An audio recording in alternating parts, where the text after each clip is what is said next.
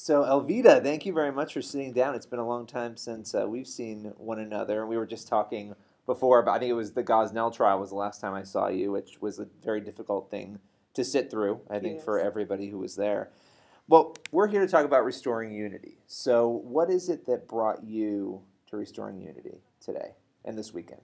If it's okay with you, as I prepare to answer that, I do want to say that during the Gosnell trial, as horrendous as that was with the House of Horrors, and we saw his little trinkets and souvenirs, we did not know that that was going to be a tip of an iceberg kind of thing, and that so much more would happen.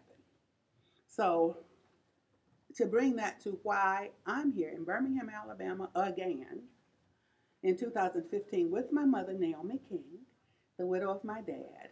Our home was bombed here in 1963. She has her own testimony there. And as we walk through the museum, and as we are preparing to walk with Glenn and so many others, I agree, even with our Bishop Lowe, who hosted us here in his church, that we must come together in the 1960s and uh, during the 20th centuries, there were songs about unity. Uh, there was one song, Come Together Right Now. And part of the theme this time is now, right now. And the things that have happened must never happen again.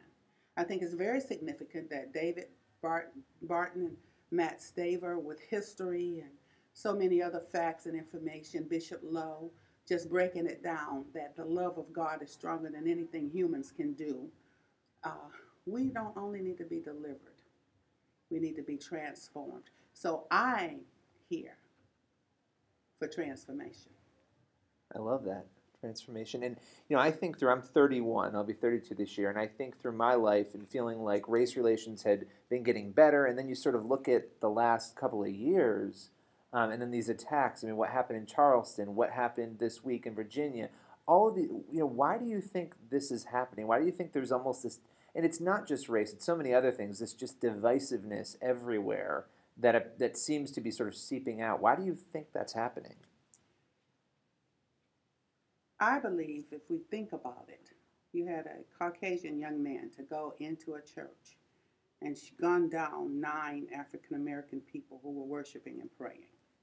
And then you have an African American young man go into a news media um, scene and then to kill the messengers of the news, messengers of the media. And his response was, well, he wanted to start a race war. I'll show him a race war. But at the same time, you had people who were crying out to God for unity, people who were praying.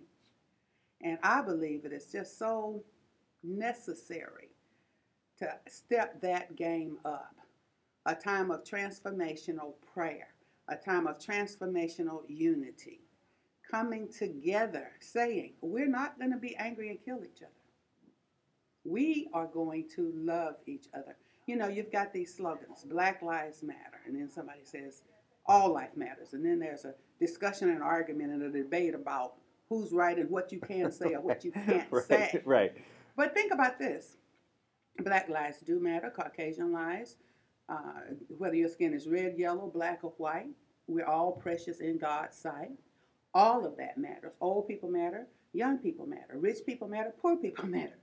Male people matter, female people. Everybody matters. Little babies in the womb. Human beings matter because God's love matters. And because God loves everybody, it matters that way. Nobody's hearing that yet. But I believe with unity, as we come together, people will understand it. You know, and you you mentioned um, un, the unborn, right? And that and that's something that I know you're you're very passionate about that issue. We've seen these Planned Parenthood videos continue to come out now. What has been your reaction to seeing those videos?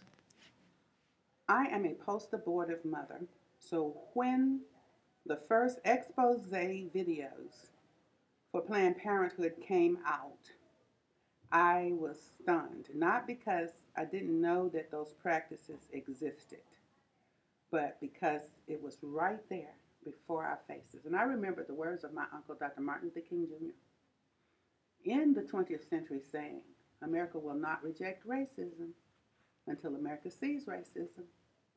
And so now, Father Frank Pavone at Priests for Life, where I'm Director of African American Outreach, says, America will not reject abortion until America sees abortion. So, as a post abortive mother, someone who suffered through abortions myself with the loss of children and some health threats, and I've been forgiven, I've, I've prayed, I've been forgiven, and I'm healed.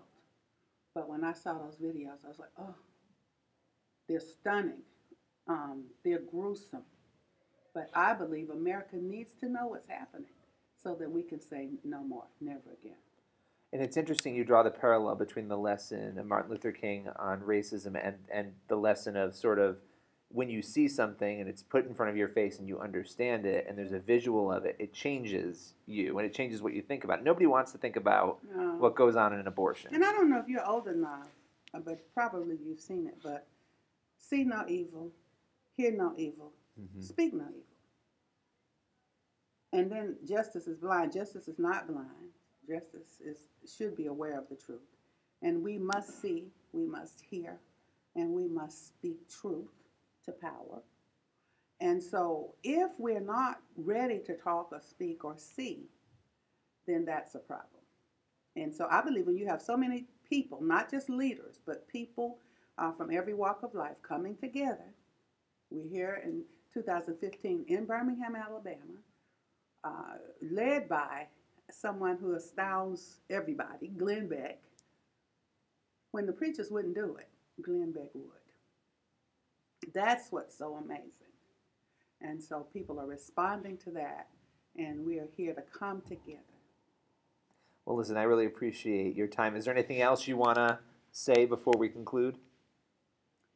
I was so touched that my mother, Mrs. Naomi Ruth Barber King, joined me on this adventure. She's the widow of my father, Reverend Alfred Daniel Williams King, the brother of Martin Luther King Jr. They were civil rights leaders together. Uh, Acts 17:26 was one of their favorite scriptures. Of one blood, God made all people to dwell on the face of the earth. So this is an exciting time. It's an encouraging time, and it makes a difference when we can come together and make a difference. Thank you so much. I appreciate it. Thank you.